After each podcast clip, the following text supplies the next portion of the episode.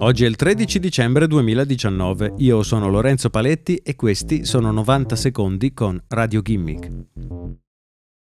Un gruppo di ricercatori della scuola di medicina di Harvard sta sviluppando una nuova applicazione per gli appuntamenti in grado di abbinare le persone in base al loro DNA.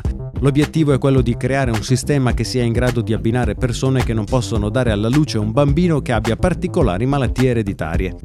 Detta in altri termini, si tratta di un'applicazione per la eugenetica, la pratica che consente di migliorare la specie attraverso una selezione della prole che può essere messa al mondo. Il laboratorio che si sta occupando di questo progetto è più noto per lo sviluppo su CRISPR, la tecnologia di editing genetico che permette di modificare tratti di DNA in modo rapido ed economico.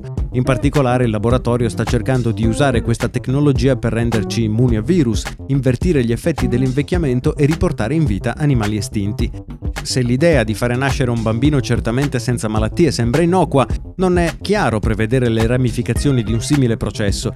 Cosa definisce un bambino perfetto? Per le persone che presentano caratteristiche estranee allo standard di bellezza e salute, l'eugenetica rappresenta un rischio. Il team di ricerca ci tiene però a rassicurare di aver assunto un esperto di etica a tempo pieno, il cui compito è quello di seguire i ricercatori ed assicurarsi una equità genetica, ovvero che tutti abbiano uguale accesso agli sviluppi di queste ricerche indipendentemente dal colore della pelle e dalla classe sociale.